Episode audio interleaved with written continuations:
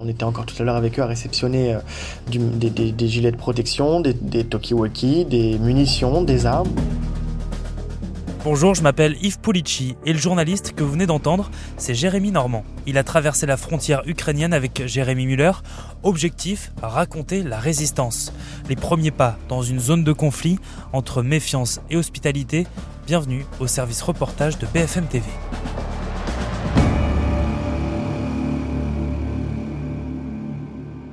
Salut Jérémy. Salut Yves, bonsoir. Alors, où es-tu en ce moment? Eh ben écoute, euh, je suis euh, je suis à Lviv, euh, plus précisément dans les faubourgs de Lviv, donc à l'ouest de l'Ukraine, à seulement 70 km de la frontière polonaise. On est loin ici des des affrontements qui font rage en ce moment même à Kiev. On est à plus de de 500 km de la capitale, et je me trouve dans un appartement occupé par des habitants de la de la ville qui qui ont envoyé leurs femmes et leurs enfants de l'autre côté de la frontière, du côté polonais, et qui ont décidé de vivre ensemble euh, pendant cette période très très particulière pour euh, d'une part euh, des raisons de sécurité et aussi parce que euh, voilà ces habitants en fait ces hommes ont décidé de s'organiser ont tout arrêté hein, ils ont tout mis sur pause. Ils sont pour certains enseignants pour d'autres ingénieurs pour d'autres chefs d'entreprise et ils ont tout mis sur pause pour rejoindre cette résistance qui s'organise ici à Lviv.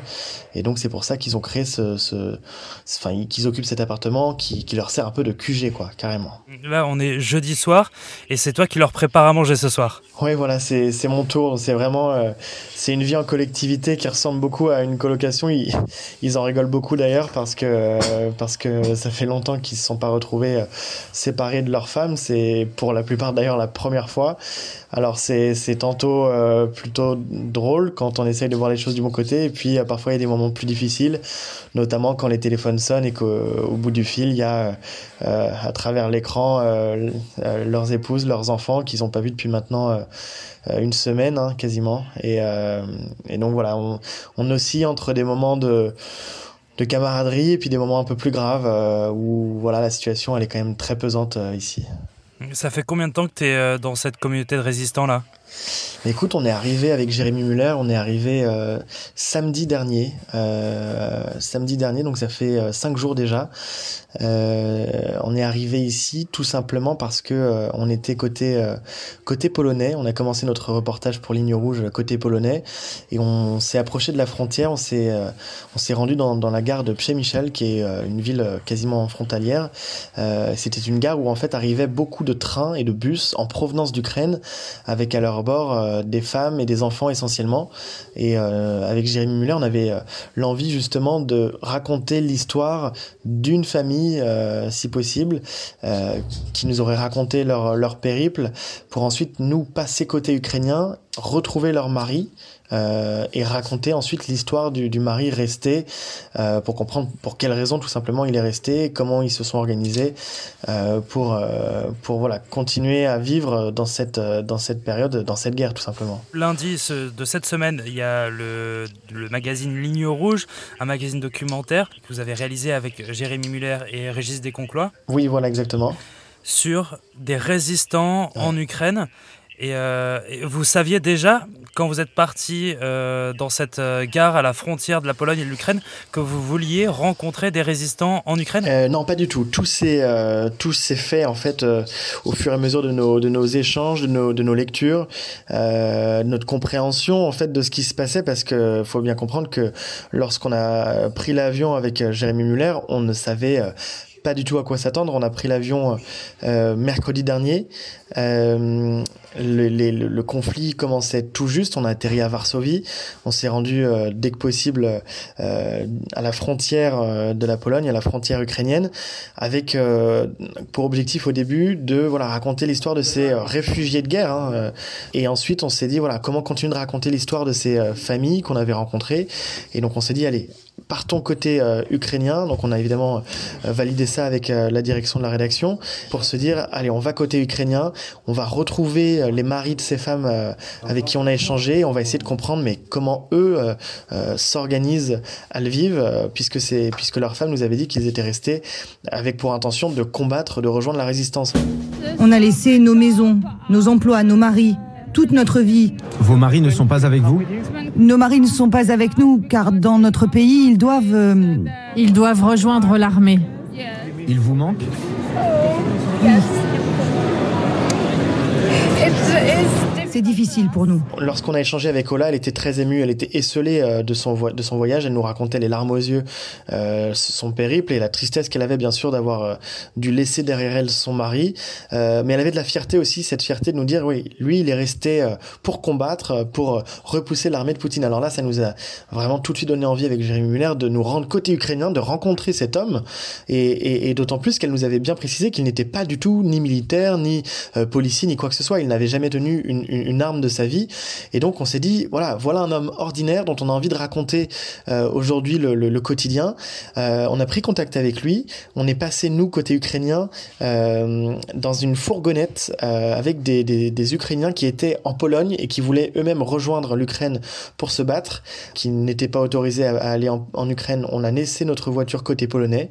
On a monté dans cette fourgonnette de, de, de résistants ukrainiens qui voulaient rejoindre leur pays. On a fait la route avec eux. Euh, on, a, on a passé la frontière avec eux, on a fait la route avec eux, et puis ils nous ont laissé au bord de la route où nous attendait depuis 4 heures déjà euh, le mari d'Ola, euh, il s'appelle Yaroslavik, et il nous attendait depuis 4 heures au bord de la route pour ensuite nous emmener dans ce quartier général où il vit depuis quelques jours avec ses amis et d'où il organise cette résistance. Justement, il ressemble à quoi ce, ce quartier général? C'est un appartement comme un autre, c'est un grand appartement, c'est un appartement familial, où ce groupe d'amis, qui d'ordinaire ne se voit que pour des dîners, que pour des moments plutôt euh, joyeux, hein, euh, comme vous et moi, mais en fait, là, ils se sont dit, allez, on va vraiment s'y mettre euh, jour et nuit, et c'est vraiment ce à quoi on assiste, un jour et nuit, c'est des coups de fil, c'est euh, les yeux rivés sur les, écrans de téléphone pour suivre euh, l'actualité, et puis c'est des tours de garde répétés, quotidiens, aux checkpoints qui se sont, qui se sont montés tout autour de la ville, et, et, donc on les suit en fait dans leurs activités.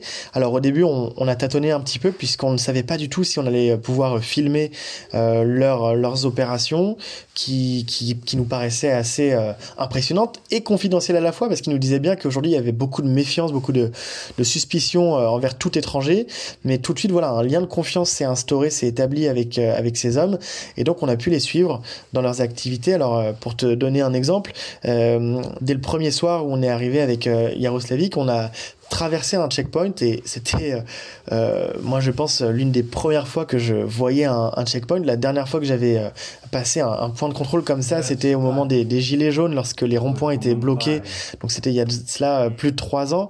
Bon, évidemment, ça n'a rien à voir, mais c'est euh, tellement rare d'être comme ça en pleine ville et de devoir montrer pas de blanche, hein, puisque c'est ce dont il s'agit, montrer pas de blanche pour pouvoir avancer et non pas auprès d'autorités policières ou militaires, mais non auprès de d'habitants qui euh, euh, ont désormais euh, des armes en bandoulière, des fusils de chasse, des revolvers et qui font la police à l'entrée et à la sortie de la ville. Nous-mêmes étant étrangers et journalistes, on, inspirait de la méfiance, il faut le dire. Donc on devait à chaque fois ouvrir le coffre de la voiture. On avait en plus du matériel de protection, des gilets pare-balles, des casques de protection avec nous. Donc il fallait expliquer pourquoi on avait ça avec nous dans le coffre. Et donc c'était évidemment en cas de, d'aggravation de, du conflit ou de, ou de propagation du conflit euh, ici à Lviv. Déjà, ça mettait tout de suite dans, dans l'ambiance, hein, il faut bien le dire. Hein. C'était des, des hommes au visage euh, fermé, euh, très concentrés, dans le froid. On, est, on est en Ukraine, il fait très froid le soir. Ces checkpoints, ils étaient encore très artisanaux. Il y avait ni, il avait pas même de feu. Donc on les voyait ces hommes passer des heures euh, comme ça dehors à contrôler toute voiture qui voulait entrer ou sortir de la ville. C'est vraiment ce qui nous a, ce qui nous a, euh, je vais pas dire choqué, mais j'avais jamais vu ça de ma vie. Vous avez eu peur euh, à certains moments, soit sur ces checkpoints, soit quand euh, vous les voyez fabriquer des armes, euh, des cocktails Molotov? Pour être très honnête, l'un des moments où, où j'ai eu le plus peur, euh, on est ici encore une fois loin des, des, des, des, zones de combat, donc ce que je vais dire n'a rien à voir avec l'intensité de la tension qu'il y a à l'est du pays. Mais lorsqu'on tournait par exemple une séquence dans, dans une entreprise qui s'est mis à fabriquer des systèmes de défense anti-char russes. On a filmé euh, euh, le soir, euh, le soir de notre arrivée d'ailleurs, puisque notre notre hôte Yaroslavik avait rendez-vous dans cette usine pour justement prêter main forte. Lorsqu'on a filmé dans cette usine, on s'est déjà rendu compte de la vraie préparation et de la détermination de ces de ces habitants qui hier encore fabriquaient des cheminées et, ce soir-là s'étaient mis à fabriquer des systèmes de défense anti-char. Il faut bien comprendre que on est dans du matériel de guerre. D'ailleurs, ces systèmes-là servaient lors de la Seconde Guerre mondiale contre les chars allemands de l'armée nazie. Donc, on est vraiment dans, dans, un, état d'esprit guerrier. Et, à côté de et à côté de nous, un, homme qui bredouillait trois mots de français et qui était très sympathique nous montre son fusil de chasse. Et au moment où il nous le montre, une cartouche en tombe son fusil était chargé, il était en train de nous le montrer face à nous, euh, non pas brandi vers nous, mais mais on voyait bien qu'il n'avait pas pour habitude d'avoir une arme à la main. La cartouche en tombe et on se dit D'accord, on est on n'est pas avec des militaires, on n'est pas avec des forces de l'ordre aguerries qui savent ce qu'elles font, on est avec des habitants qui sont euh, qui peut-être pratiquent la chasse le week-end ou ou qui pour d'autres et ils nous l'ont dit avaient des fusils dans dans leur cave mais mais ne les avaient pas sortis depuis des années. Donc on est ici quand même dans une résistance euh, parfois artisanale. Il va chercher son fusil dont il se sert contre les sangliers.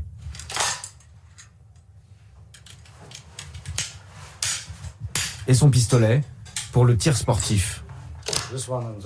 J'ai ça et ça, ce sont mes flingues. Ce sont vos armes pour combattre les Russes. Oui, on s'en servira contre les Russes, s'ils viennent jusqu'ici.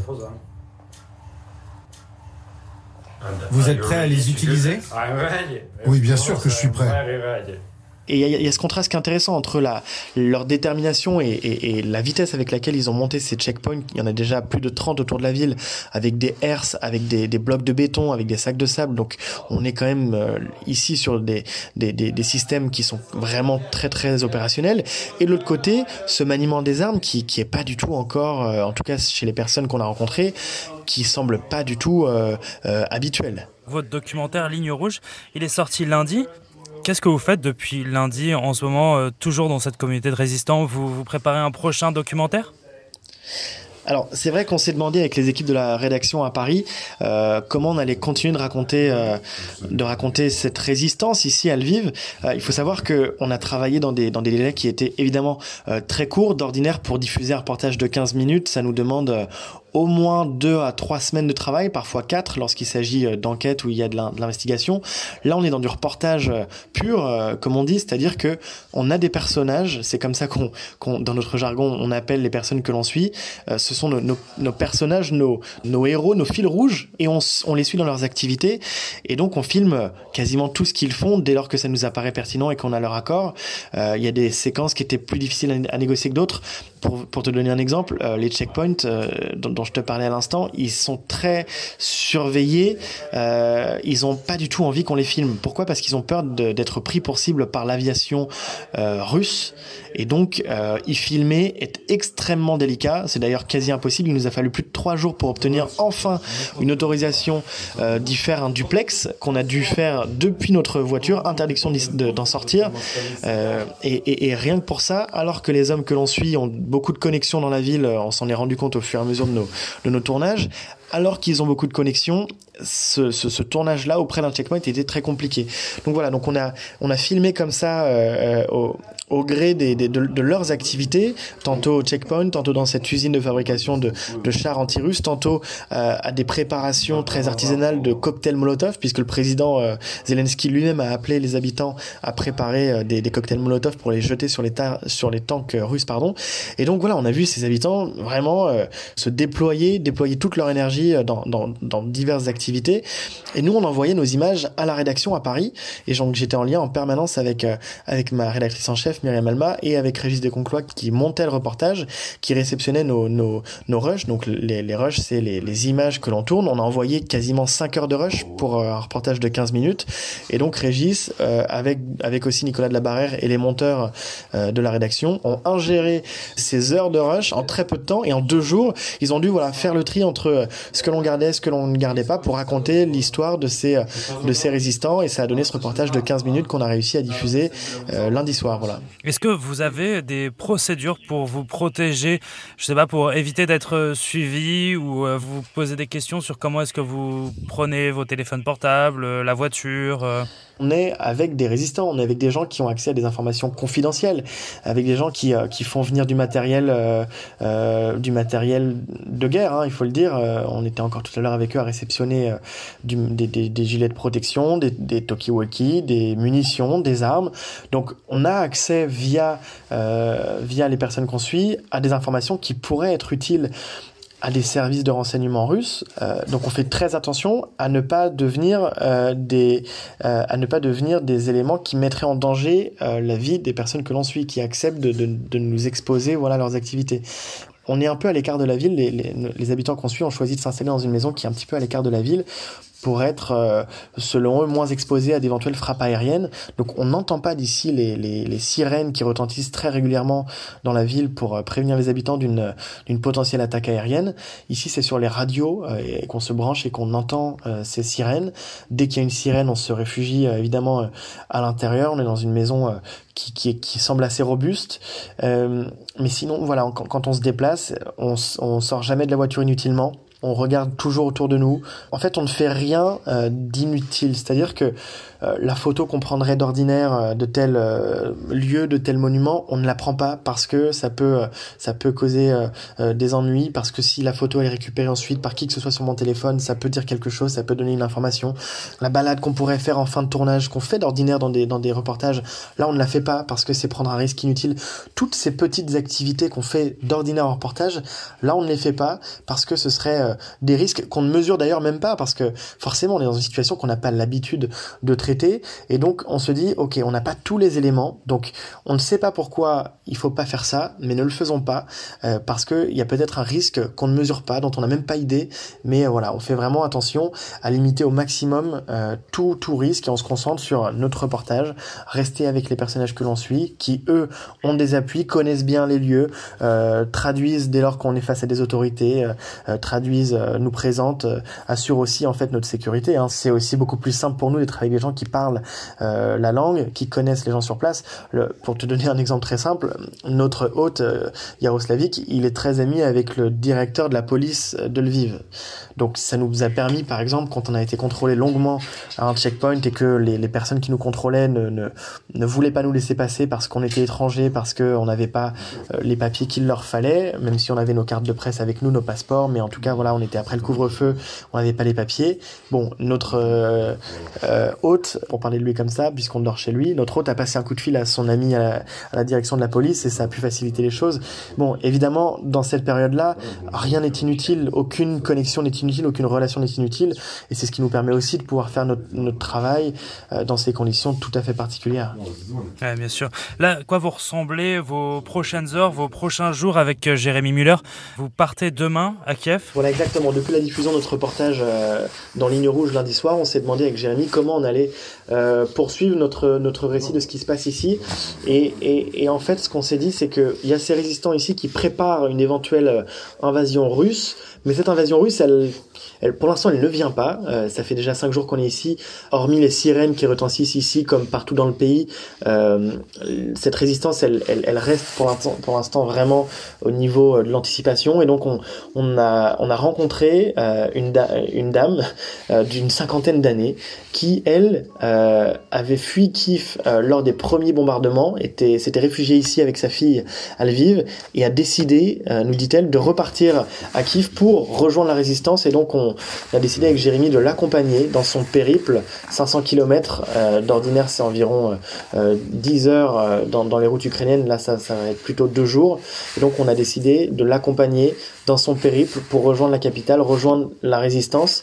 Et donc on va raconter voilà sa, sa détermination et son engagement en traversant le pays avec elle et en espérant rejoindre euh, Kiev euh, d'ici vendredi soir dans deux jours Merci beaucoup, Jérémy, d'avoir pris le temps de, de, nous raconter un peu les coulisses de, de, vos documentaires avec Jérémy Muller. Avec plaisir. Bon courage pour, euh, pour rejoindre Kiev et à bientôt. Prenez soin de vous, faites attention à vous. Merci Yves, à bientôt. Merci d'avoir écouté cet épisode du service reportage, un nouveau podcast créé pour mieux couvrir la guerre en Ukraine. De nouveaux épisodes sont prévus, donc abonnez-vous. Nous sommes sur toutes les plateformes de streaming et sur le site et l'application BFM. Si cet épisode vous a plu, n'hésitez pas à lui mettre une note.